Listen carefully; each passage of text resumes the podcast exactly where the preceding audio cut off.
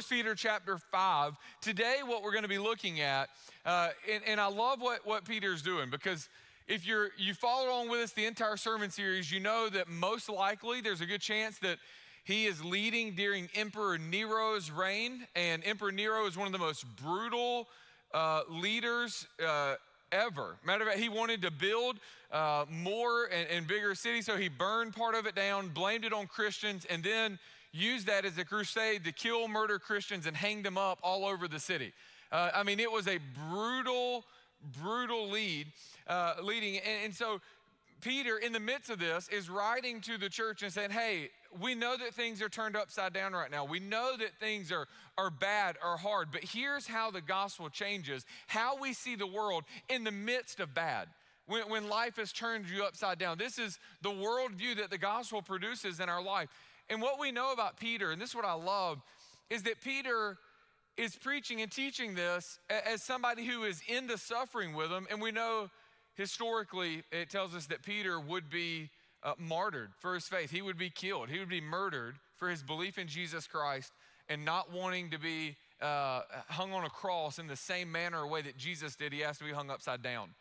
Uh, and so, man, there was something happened in Peter's life to move him from a doubter uh, or somebody that denied Christ to then seeing the resurrection of Christ and now feeding his sheep. So he's writing today in, in chapter 5 as a, a fellow elder, he says, and he's given instructions. Now, if you followed along with us, and we, Peter's been talking about how Christ transforms how we see life. A few weeks ago, we talked about marriage and how God created marriage, uh, and God God set up the family to operate a certain way. And because we didn't create it, uh, we don't want to tinker with it. We trust that our Creator, who made marriage between a man and a woman in a family unit, and there's different roles within that, that it, God made it, and we trust His way of creating it. Uh, it's for our good and His glory. And so, in faith, we just follow His word when it comes to marriage and, and how He set that up, and we want to we want to follow that and trust God's word in it. And so Peter is saying, even in the midst of all of this trials,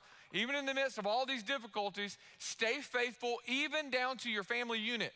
Men, be the men that God's called you to be. Ladies, be the, the women that God has called you to be, even within your home and in the midst of suffering, in the midst of things being turned upside down. It doesn't give you any excuse to jump ship in your role and who God has called you to be as husband and as wife and within the family. Like marriage, God also created another institution, and it's the church. He created it with a certain structure for his people to thrive. We want the family to thrive, and the gospel, we believe, produces families that, that thrive and have an ability to overcome even when life is, is upside down.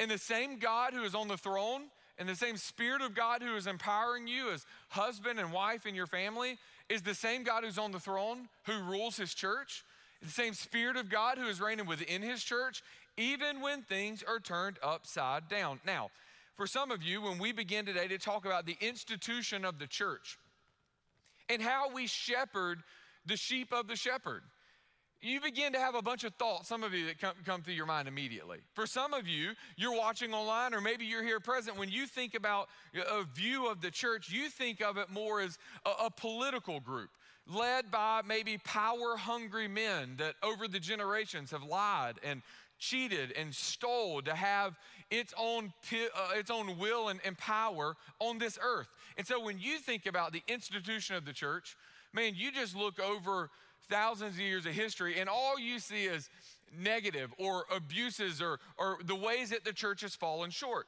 Or, or maybe for some of you, you don't think of, of those things, you just think of you know what? I was raised in church. I grew up in, in church, and uh, church is just kind of what we've done. And so, church is more of a weekly event. Uh, that church is centered around a building or a place. And so this becomes like a sacred ga- ground or a sacred place that you attend. And, and so your thought of the church is, is, is geared toward that. And maybe for others, you think that, you know, everything that has been said and done in the name of, of church is what we see in Scripture. So you battle because of these things. As we begin to even open up the text, some of you are asking this question Is the church relevant for today? Is what God built and established and set up as the church, is it even a viable means? Is it a, a, a viable vehicle to carry the gospel to the nations and to the ends of the earth in modern day times? Just like many people today, but we're finding fewer people getting married than ever before because many people are viewing marriage as this outdated institution, archaic, uh, and it, it's what other people do, but it's not really viable. It doesn't really match today's society, so why get married? And in the same way, many people, as you're watching online or you're present, your thoughts are, you know what? I'm not sure if the church is God's method anymore. I don't know if it's God's way that He created to carry the gospel to the nations. Is it relevant for today? So here's what I'm gonna give you. I wanna just right off the bat give you the punchline of the message, and then we're just gonna roll through a text. We're gonna look at five verses today. And so what I wanna do is I'm gonna walk through those five verses, explain the text, and then I'm gonna come back and we're gonna answer three questions, okay? So the main thing you're gonna hear today is that in humility, elders lead the church, and the congregation follows their elders as their elders follow God. Let me say that again. In humility, we're gonna see today, Peter is saying, in humility, elders lead the church, and the congregation follows their elders as their elders follow God. I want to just kind of throw out this warning tag as we begin to walk into the text today. This is something you're going to hear a lot of passion about. Uh, and, and, I am extremely passionate about this subject. I love uh, the church, obviously, and I love what God's word has to say about the church. I've given my life up to shepherd the sheep that, uh, and to answer the call that God has placed on my life. I, I better be passionate about it or there's a problem. Uh, but not only am I passionate because of the calling that God has placed on me personally, but I'm also passionate about it because I think we all know that something's wrong. I don't think we'd have to break out all the statistics and the horror stories to scare you into believing that something is wrong in, in, the church today. And I'm sure there's all types of theories and thoughts. Some of you right now, you're like, amen. And, and, but maybe what we would agree is wrong with the church might be a little bit different. But I think we all agree something is not right. Something, and here's how we know this. Do you know that there are more churches dying in the South than any other region in America? In the South. Uh, this is particularly one of the reasons I believe the Lord called me to pastor and shepherd in the South. You say, well, it's because you were raised here. Look, my yes was on the table. I told Stacy when we began to talk, as a matter of fact, just the other day on the 17th, it was our engagement anniversary. And so I told her, Listen, men, just a side note, let me throw this out there. My birthday is January 17th. I proposed to her on July 17th. So just help me remember. Anyway, so, I, but I told her, look, I, your yes has to be on the table. I believe this is where we are, but God could call us anywhere and, and we're going to answer that call. And, and your yes has to be there. This is something we are doing together. This is something that I can't do without. You're a helper in this. And so it can help or hurt. And she has helped. And I'm thankful her yes was there too. And so you're going to hear passion about this because A lot of churches are dying in the South. And let me throw this out. It's something in prepare you, I believe you're about to see. I believe over the next six months, you will see even more churches die in the South. Even more churches die in the South. I, and you can say it's because of COVID, but at, churches that were already struggling, already going through difficulties, pastors that were already burned out and wanting to kind of maybe step out of ministry are taking this time to, to do it. They've gone home, they've gotten online, they've walked through it, and the struggles are there. Now, look, I'm no expert in, in all of this. I, I can't tell you every answer. Jesus ultimately knows the reasons why. But, you know, I think one of the reasons that you're going to find why churches in the South, specifically in this region, are dying faster than any other region in America, I hear as well. I think it's because there are elders not leading and congregations not following. I believe there are elders that are not leading because they're doing other things. It's not that they're lazy and it's not that they're not spirit filled and it's not that God hasn't called them. They're just simply busy doing other ministry related activities other than the main things that God's called them to do. And as a result, you have then a, a reverse side of that. Congregations aren't following. It's the same way that I hear all the time from ladies in their home who says, My husband's not leading, so should I lead? My husband's not taking the spiritual lead in our home, so should I take on his role? The reverse side of that is if elders aren't leading, then who will lead? So then the congregation steps in and says, We'll do it. And all of a sudden you have health, uh, unhealthy churches. So, what we're going to do, I'm going to walk you through chapter 5, verses 1 through 5. And then we're going to go back after we've kind of uh, walked through it a little bit, and we're going to answer three questions What does an elder do? How does an elder do it? And what is the congregation's response? So, what does an elder do? How does an elder do it? And what is the congregation's response? So here we go. 1 Peter chapter 5, starting in verse 1. I exhort the elders among you as a fellow elder and witness to the suffering of Christ, as well as the one who shares in the glory about to be revealed. He starts by saying, I, I exhort you. This means to strongly encourage. Uh, so I'm strongly encouraging you. Uh, listen to what I'm about to say. And then he says, elders among you. Now, for many people who have been raised Southern Baptists in your life or, or Baptists in your lifetime, even hearing the word elder seems funny because you're like, wait, hang on. What is an elder? And almost 90% of the time that I talk to people and they say, What is an elder? They just flip it over a little bit and say, Elder means older. I hope not, okay? I hope not. And so what, what, is, what is an elder? Uh, this is, is talking about the office in a church, this the, the leader. So this is talking about an office of a church leader that God set up. It's a, a position that God has placed, an office that God established to lead uh, the church. And he's going to talk about what this person is and, and is about. So elder, by the way, is the most often used word in the Bible referring to the leader that God has placed within the church. The word is presbyteros. Presbyteros is the word that you get the word Presbyterian or presbyter uh, is, is a word that has been used there. It's the office of a church leader. You're going to see some other words that are going to come up pastors or shepherd, uh, bishop, overseer. All of these are, are synonymous, which we're going to walk through them in just a little bit. But what I want to encourage you with is, is elder is not an age, but it is an office. And we're going to look at why uh, many people just think maybe elder means, means older. And so we'll talk about that in just a little bit. What you're going to notice, though, is as you begin to walk through the New Testament and you just say, okay, where's elder used and, and what's happening? It's used, it's the word that's most often used. As a matter of fact, in Acts chapter 13, Acts chapter 14, what you're going to find is that it's always used in the plural form. So it's not an elder, but it's almost always elders elders. Uh, we call this a plurality of, of elders. Matter of fact, it says this in Acts 14, verse 23. He says, When they had appointed elders for them in every church and prayed with fasting, they committed them to the Lord in whom they had believed. So they didn't just appoint an elder or one single leader, they had a plurality of elders that were called to do certain tasks in strengthening the church to accomplish the mission of God. So there's always been a, a, plurality. So you say, well, what does this mean? Well, let me tell you a few things. It means one, it means that the church is not a democracy. It's not a democracy. The church, the, the way God set the church up was not modeled after the American government. God had a, a way that He wanted the church to be. So it's not a democracy, but it's also not a dictatorship. It's not a dictatorship. There's not one solo person that God set up to call all the shots and make all the decisions with, with no accountability. That's also not what we see in the Bible. So I would say it maybe like this it's not led by one, and it's not led by everyone.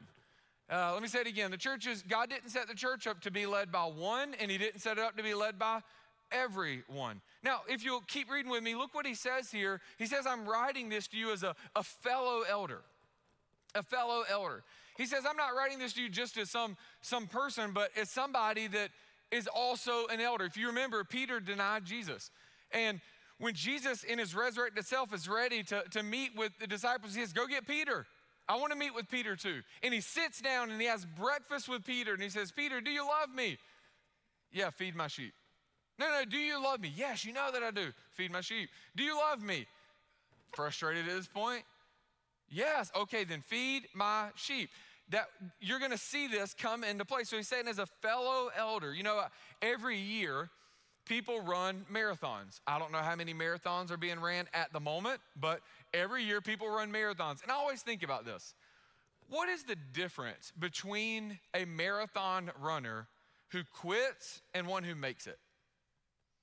I'm sure training, diet, having a really good playlist on some headphones to help you distracted by the time. I, I, I don't know. I, you know, this might come to a surprise to many of you, and, and, you're probably shocked in this, but I'm not much of a marathon runner myself. I, I, I like the other forms of exercise, but marathoning is probably not my thing. But I think about what, why would, what makes one person win or, or finish and one person not? I'll tell you one thing. I, I think you'll find that the people that finish that race are people that are also encouraged by other runners with them. They don't just run it by themselves. They normally it's a, a, group of friends or a people that train together and they push each other along the way. Keep going. Don't give up. You know, in a lot of marathons, there are people like holding water and they're like, you can do it because it takes encouragement to do what some might see as maybe even an ungodly act, like running a marathon. Like that is just, I mean, 20 something miles, just, you know, my knees are like, I don't know about it. Anyway, so, but for the people who finish it, there's a lot of encouragement that comes along the way from people they're running with. And this is exactly what Peter is doing.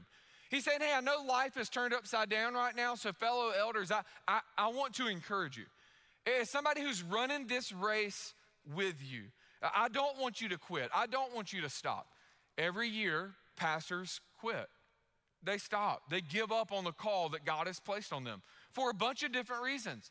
And some maybe are, are, reasons that are out of their control, health issues. And, and so, not every pastor that, that stops pastoring is in sin or, or is a problem, but every year I do believe there are pastors who get out of the race too early.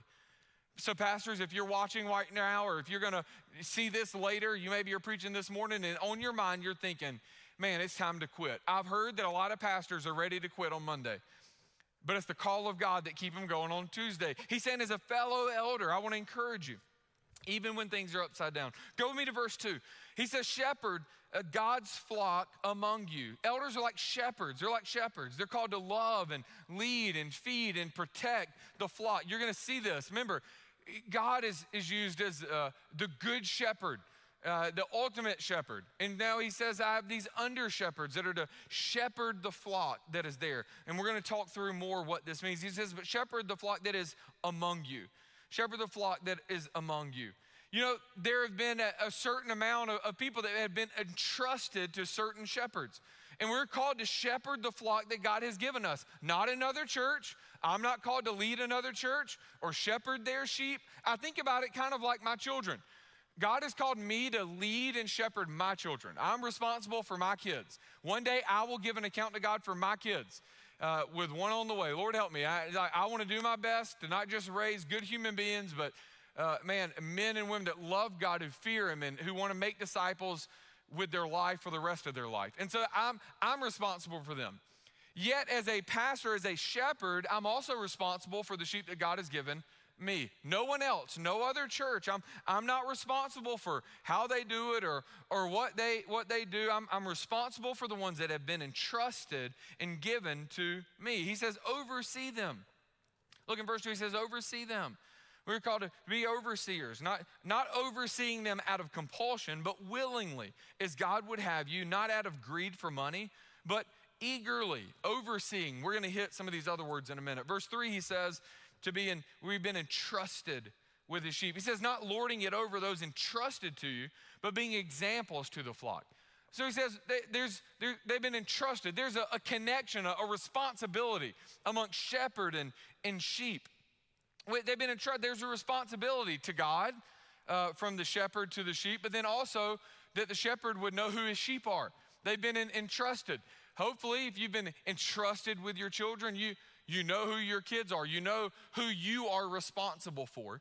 And in this day and age, I think it's become increasingly difficult sometimes to know exactly who's in the flock. Uh, and we'll talk about that and why, but there's been there's an entrusting. Look at verse 4 with me. He says, And when the chief shepherd appears, you will receive the unfading crown of glory. Unfading crown of glory. What's, what's going on here? In Second Timothy uh, chapter 4, he says that uh, all Christians are going to be rewarded this crown of righteousness, he says. All, all Christians are going to be rewarded a crown of righteousness that we've received from Christ Jesus. But he says, Pastors, there's an honor that is to come. You will be honored. If you're not honored in this life, that's okay. There's an honor that's coming for those who are shepherds in God's sheep. So there's an encouragement found in knowing that God is, has called you to a task and, and He sees it and, and you've been rewarded. Now, I want to say this I, I get to preach a message like this knowing that I have been honored in the church that God has called me to pastor. Uh, I, I tell people this all the time. It is, it is fun shepherding sheep that love God and also love their shepherd. Now, it doesn't mean that there are not pastors out there that God, His calling on your life right now is to shepherd some sheep that talk back a little bit, and, and you have to go through that. But I can tell you, I, I've been honored where I'm at. Some churches don't honor their pastors, some churches target their pastors. It really doesn't matter what they say, it really doesn't matter what they do, it really doesn't matter how they do it. it Doesn't matter if they're faithful to God's word and they're obeying God's word and doing God's word. Some churches will always have something to say about how or what or when they are doing it. And I'm thankful that I've experienced love and respect here, but I think we need to be prayerful for a lot of other pastors who aren't experiencing churches like, like ours. I've heard uh, I've preached at a lot of churches, and I've heard church members say, Well, I tell you what, we're going to keep our man humble. We don't want this stuff going to his head. Well, you're going to find in this text in just a little bit that if if you are needed to be in the church to keep your pastor humble, then he shouldn't be your pastor in the first place. He's not qualified, as we're going to see according to the text. And so, God doesn't need you to keep him humble. You're going to find that the cross is enough to keep all of us humble. Look at verse 5 with me. He says, uh, There is a reward that's coming, but in the same way, he says, You who are younger, be subject to the elders. All of you clothe yourselves with humility towards one another, because God resists the proud, but gives grace to the humble. Now, many people read verse 5 and they say, Well, this is the reason elder must mean older, because the text singles out younger people. Now, there's a lot of other places in the Bible where they single out different age groups according to different things. You say, well, why would he single out here uh, younger people? Well, let me ask you, who's most likely to not desire to submit to authority? Yeah, a younger people, a younger people. This is something that you're training up. We're constantly equipping our children and our students to submit to authority. He's done this all through First Peter, and so he calls them out. But it's not meaning that this text doesn't mean for the whole church. It, that is is assumed and preached and shared in other verses. But he's saying, hey, younger people submit to those who are there. Not only young people, they're just typically the least likely to show humility and respect to those who are in leadership. So he calls out those who are younger. Notice here, he used the word subject. This literally means to submit or to yield to one's admonition and advice. So he says, elders lead in humility, congregation follows in humility. It's almost like a dance. And when a partners dance together, man, there's a beautiful rhythm that goes along with that. As, as one person is leading and another person's following, but together they're dancing. There's something beautiful is producing that. And it's the same thing when there's a church being humbly led by the elders that God has called, and then there's a congregation that humbly submits to those leaders as those leaders follow God. There is a, a beauty and a light that shines in the world in that uh, and so this is ultimately what he is, is going for. Pride is at the root of leadership being abused or disregarded. And so he's going to hit the major root sin that causes divisions or unhealthy leadership or unhealthy churches. He says pride is at that root. So if this happens, if pastors lead in, in pride, or congregations become prideful and say, nope, you, you can't lead, then what happens is churches are no longer thriving and they're no longer able to run at full speed. Let me just say this again life is short. Every single day, people are dying and going to hell. And God has placed the church as the avenue or the vehicle that is used to carry the gospel to the nations and our neighborhoods. And every time a church has to pause or stop to do other things, that mission is not on the forefront of it. And so, what we're gonna see is ultimately what does an elder do? How is he supposed to do it? And then, what's the congregation do? So, let's talk. What does an elder do?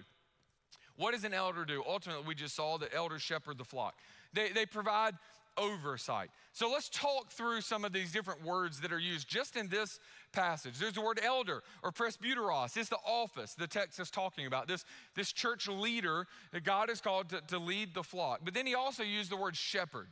Shepherd, or, or even sometimes feed in this word. It's the word poimen, and it's where we get the word pastor from. As a matter of fact, you're only going to find the word pastor used one time in the entire New Testament, and it's in Ephesians.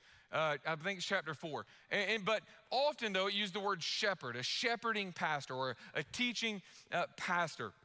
Then it uses the word overseer overseer or, or to take oversight. This is the word episkopos. It's where we get the word bishop, and it describes the function of, of ministry, a, a, a ministering pastor. Now, some believe, and we have some uh, faiths that believe that those are actually different positions. And so they have a presbyter, they have a pastor, and they have a, a, a bishop. But what you're going to find as you study through the New Testament is that often these words in Acts and Ephesians and here are all used interchangeably and at the same time, referring to the same office.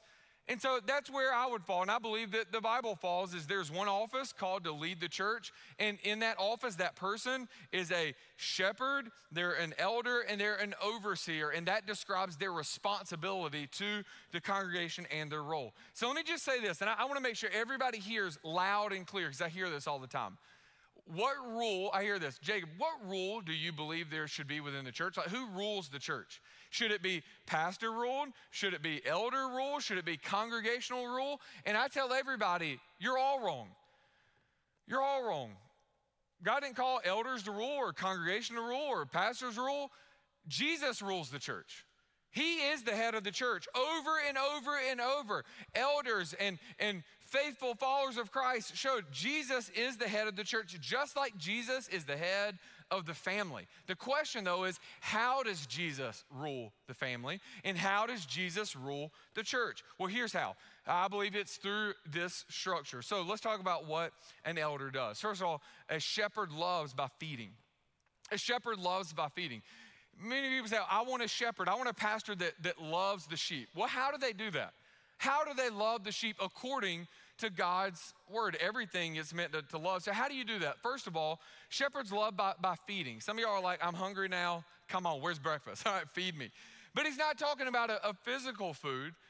Is that shepherds overwhelmingly are called to feed the word of God. In Acts chapter 6, uh, he, he says there's an issue within the church, and and so they would create a, a, system that the, the issue would be handled. But the primary reason that he creates that system is so that they can be faithful to the word.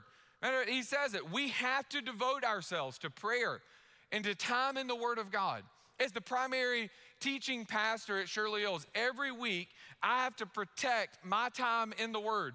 There's a million things that I could do that would fall under the umbrella of pastor. But one of the most primary ways that I show my love to our sheep is by devoting myself to the Word of God, by saturating myself in the Word of God, by not just saying, okay, look, there are tons of ways to get sermons in the modern day world. And here's why because pastors feel like they are being forced to find ways to shorten sermon prep because they have all these other things. But one of the most loving ways a pastor will love his sheep is to be devoted to studying and spending time in the Word to feed the flock of God through the Word of God. The power is not in a pastor's charisma.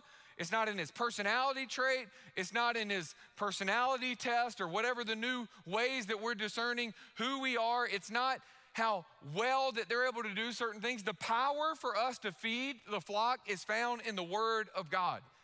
This is either the living Word of God or it's not. He says that the Good Shepherd leads you to green pastures where the water is, is still, where it's flowing, where you can drink from it. Look, this is the Word of God is living and is active, and what you need more than anything else is not pop culture, not cool sayings, not crafty things, not artsy things. All those things are great aids and they're great help. But what we are called to do is to feed you and to love you by feeding the Word of God. So I protect my time. At, at Shirley Hills, we, we create different environments for you to grow in the Word of God. On Sunday mornings, I'm going to preach and teach the Word of God. We have D groups that we don't only dive into maybe sermon questions, but other texts and things that you can grow deeper in the Word of God. We were offering classes and different things before COVID decided to come and sweep out half of our church calendar. But there's all types of ways for us to feed the Word of God. You know what? If you need counseling, and you need help to a pastor, you wanna know what you're gonna get? You're probably not gonna get really cool pop psychology or, or different counseling, cool techniques. We, if, if those are needed, we will probably refer you on to somebody who's been trained deeper and, and more effective in those ways. You know what you're gonna get if you come to us? You're gonna get God's word. We're gonna sit down with you and say, here's what God's word says. Here, you want to know about marriage and you want to know about relationships, you want to know about job, you want to know about your life. We're going to sit down and we're going to open up God's word, and this is what we're going to feed you because we're called to love the sheep by feeding the word of God. We're going to give you the word. This is where the power is. So, shepherds love by feeding. This is how we shepherd by feeding the word of God. Secondly, shepherds love by organizing or, or leading. We organize. You see this again in Acts chapter 6. There were some widows that were left out. And widows are like, hey, listen, we're not only being left out, but we feel like we're being left out because we're not maybe in the in group. We're not a part of a certain sect of people that would always be taken care of. And he says, well, that's not who we are called to be. That's not who we want to be. We're going to love everybody. So here's what we're going to do we're going to create deacons. And deacons, uh, this is the process that we're going to go through. So they organize a system or a way Elders did this. They said, We're going to create a system so that they can be taken care of, so that we can sit in the Word of God and do what God has called us to do. We lead. Now, not that we always have the best plan, not that we always have the best leader. Leadership is not based off me being the best or our elder body, our, our team being the best. It's not off us always having the best plan, but it is the way that God has set the church up to lead forward. Just like in your home, your husband is not always the best husband, is he? No woman said amen. Now I love that, like not a lady. He's not always, does he always have the best plan? You're not called to follow his leadership because he's the best person or he has the best plan, but he's what you got. He's what God gave you. And sometimes it's going to be great, sometimes it's not, but it is what God set up in your home. And this is also what God set up in the church. And here's why because as we move forward together, what we're saying is, God, we trust your setup. And not that we trust everything that the way that he's doing it is the best, or the way that he's saying it is the best, or even that he's the best. But God, we trust you.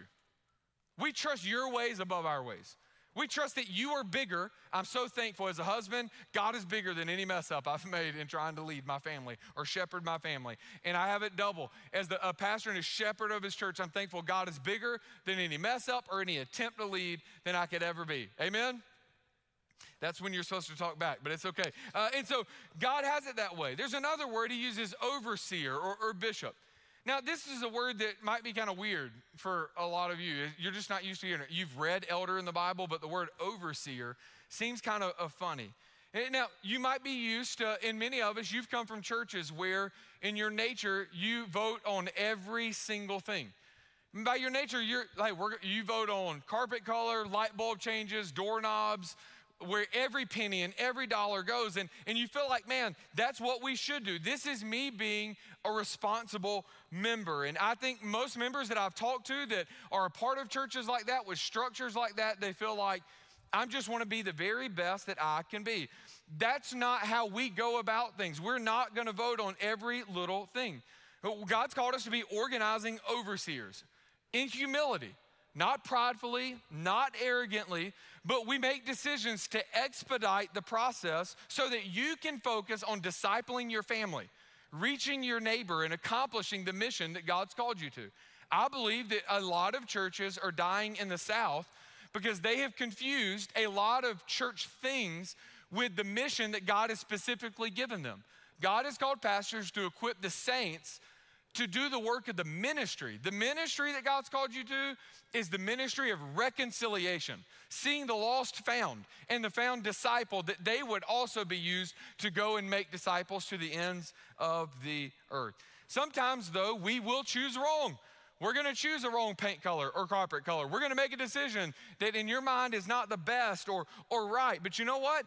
This is what God set up so that the church can accomplish what God has for his glory. Ephesians 4:12 is the text. We want to equip you.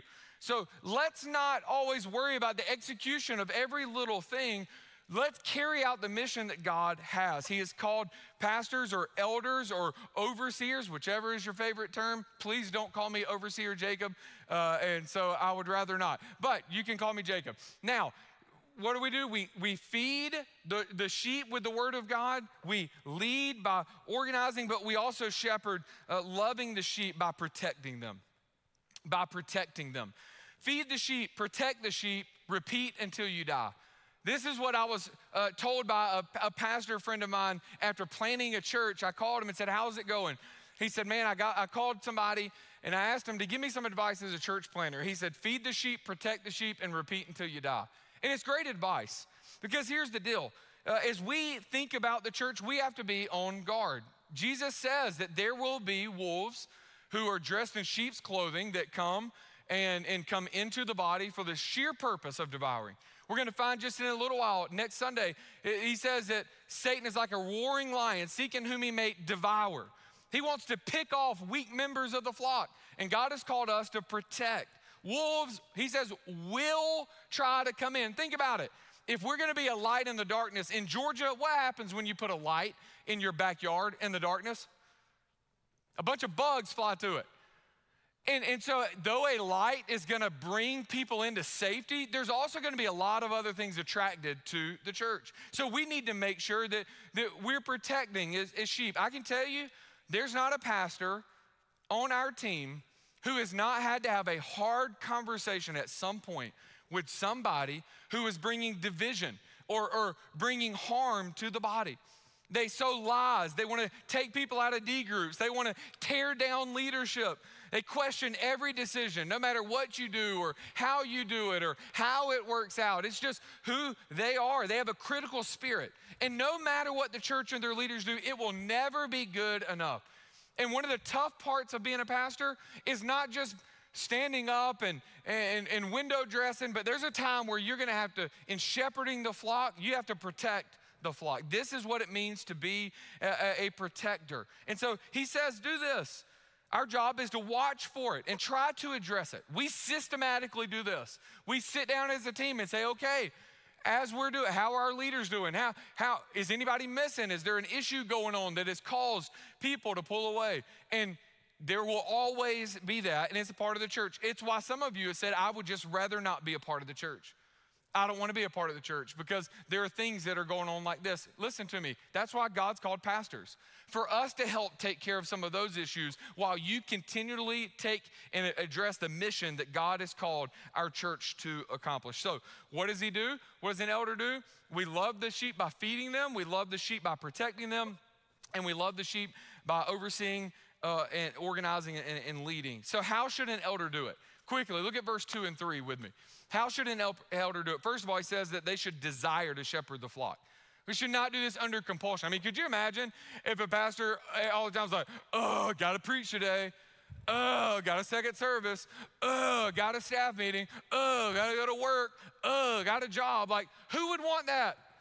Who would want to be on that team? He says this should not be the case. God has called you and placed you, so you should desire this. Now, I'll tell you, when I felt the Lord calling me to the ministry, I fought it for the longest time. Not because I didn't want to answer the call, but because I questioned God, how in the world could you call me?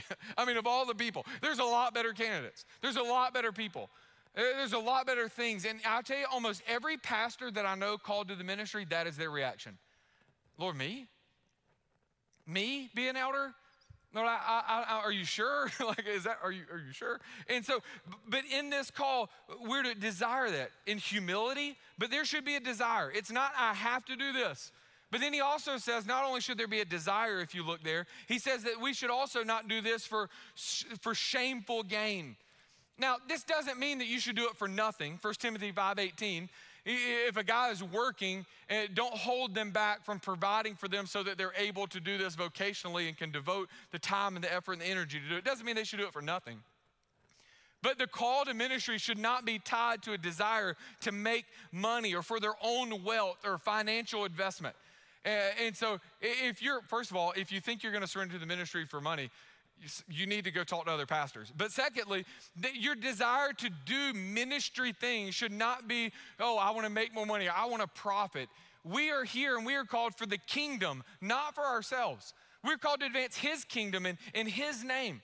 So elders should not desire to lead for shameful gain. I, let me just say, it's not only monetarily.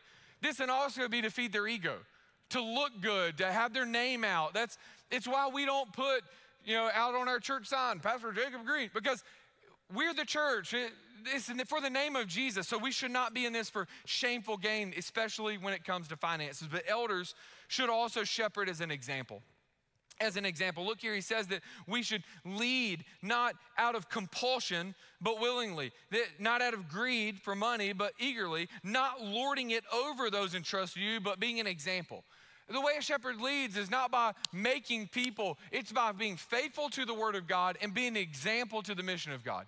Uh, by loving their wives, by, by leading their families. Listen to me as I continue to, to lead the very best that I can and, and shepherd and humbly follow God, if I begin to, to leave my family, you should not allow me to be your pastor.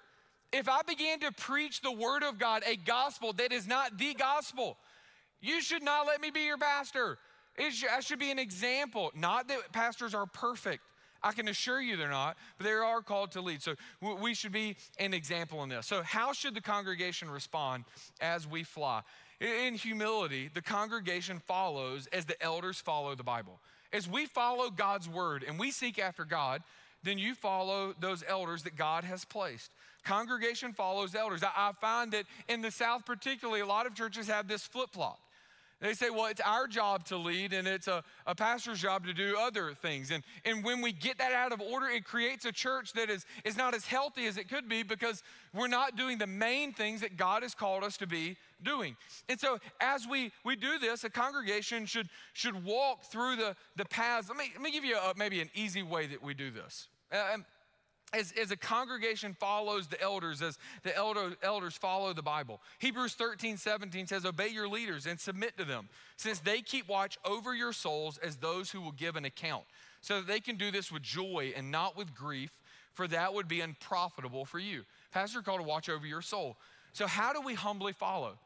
Now, let me give you this as we wrap up this message. What does it look like for a a congregation to humbly follow. One of the ways that you should do this is by walking through the ways that your elders, your pastors have called you to commit. Uh, one of the ways that God's called you to commit.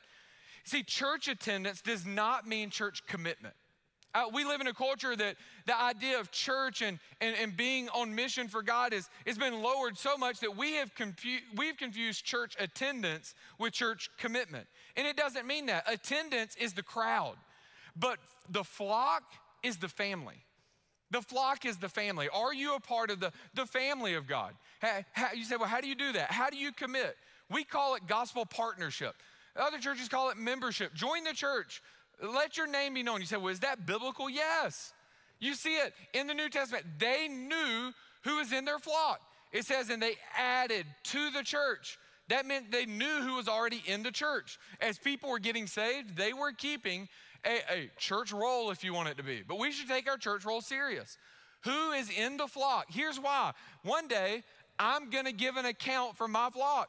So I should know who is in that flock. And we should have enough elders and pastors to oversee the flock that God has given us. So become a gospel partner. Now, some of you are like, well, I've been burned by church before. I've been burned. Join the club. Uh, look, I've also been burned in family before. But that doesn't mean I just say I'm done with family. It just means, you know what? This is a broken, imperfect world, and one day, because of Jesus, it will be made perfect. Others like, well, I don't like commitment. I just don't do this commitment thing. Yeah, I understand. Jesus faithfully committed himself unto us. And like him, as we grow to, to, imitate Christ, we also commit to the family of God. It is biblical. We see this. So uh, become a gospel partner. How do you do this? Practically love God in, in corporate gathering. Gather with us. Whether it's online, uh, a statistic just came out this week. Recent study showed since COVID has hit, since COVID has hit, between 30 and 35 percent of all active church members prior to COVID have now become inactive during COVID. You've either stopped going in person or you've stopped watching online. Be committed, join in. Secondly, grow by being committed to a D group. Man, you, we need people. We need people to run the race with. We shepherd through our D groups. We are not just a group with, we're not just a church with some groups, we're a church of groups. I know it's hard to do this because of COVID. I feel so disconnected from my own D group. I, I want to sit down and eat a meal and hang out and live life. I, I, am about to go insane. I'll, I'll, I, cannot, I cannot wait to, to get back to those face to face things. But it doesn't mean we don't need a people to run with. We all need that. We have D groups here that are smaller groups of people that hold one another accountable. Let me ask you this if you went missing from your church, who would know it? Who have you found that you were in a group of people that if you went missing, you, you would know it? Some of you, you're like, well, that's why I don't want to join church. I left and nobody noticed. Maybe that's not the church's issue as much as it was an indication of your commitment into that body. So get committed into that body, grow by being committed, and then live sent by being the church. Be the voice in the wilderness, be the hands and feet of Jesus in a, a, a practical way. You're like, well, I attend Shirley Hills. Great, now commit. Take that next step. In the South, I ask people all the time, Are you a Christian? And they all say yes. And then I ask them, Well, let me ask you this what elder are you submitted to? Huh? What do you mean? Huh? They're gonna give, they're gonna give an answer for your soul. So, what elder are you, are you committed to? What, what elder is overseeing your soul? Uh, let me tell you a practical way this comes up with me as we get ready to close. People ask me all the time, hey, Pastor, will you do my wedding? Or will you do my child's wedding? Will you do my niece's wedding? And, and we would like for you to marry them. And so I say, well, you know what? Maybe. And they're like, what? Maybe? Maybe. Well, hang on. Isn't that what you do? Well, no. No, weddings aren't what we, we do. God's called us to shepherd the flock. That we do weddings, but we are not in the wedding business. We are in the, the shepherding business. And so we do do weddings. So let me ask them. Uh, so we be, I begin to ask them a question. Are you a Christian? Yes. Are you committed within the church? Yes. Why isn't, then why aren't your elders, uh, why aren't your pastors doing the wedding? Well, you know, and so we start asking, okay, well, I tell you what, here's the commitment that I'm asking you to make, and here's what that looks like for you to be a part and for us to do it. And if you don't want to do that, then, well, we're not going to do it. Why? Uh, join a D group, commit to the church, fall under, and, and let's begin to walk and follow Jesus. Well, I don't want that. Well, I understand, but this is where we are. This is what we do. Why? because this is the mission that God has called us to. So let me close with this. How do we get the humility? Now, let me close this way. If you go back to, to verse 1, Peter says, as a fellow elder and one who is sharing in the suffering, someone who is, who is in this call, and he goes back and he, he points to the cross of Jesus. You see, if you remember, Peter denied Jesus. And the, the changing point for Peter, the changing point for his call and his ministry, it was not in his office or, or in his position. Uh, he was sharing with them because one day he saw Jesus down on the cross and he denied him. But when Jesus rose from the dead, it changes who Peter is. You see, his greatest failure is not what defined him. Jesus' resurrection from the grave is what defined him. So, what gets us to humility in the church? What gets us to being able to dance the way that God would have us to for the glory of God as a light in a darkness, as the vehicle to carry the gospel to the nations? Here's what gets us to the place of humility it's the cross of Jesus Christ. When I look at who I am and we look at who we are, we are filthy, rotten sinners that Jesus loved me and he died for us so that we could have life. None of us should be able to be in the position that we are in. But by the grace of God, we are Peter. We have denied Christ. Yet he died for me anyway. He called us back to himself and said, Now go live on mission for me. Elders, we lead in humility. Congregation, we follow in humility. And in this, I pray that the church, even in the midst while things are turned upside down, would not only survive, but the church would thrive for the glory of God. Father, we love you. We pray that you would lead us as your church, that we would be the church, and that we would continue to seek your face as your people. We pray and ask this in your holy name. Amen.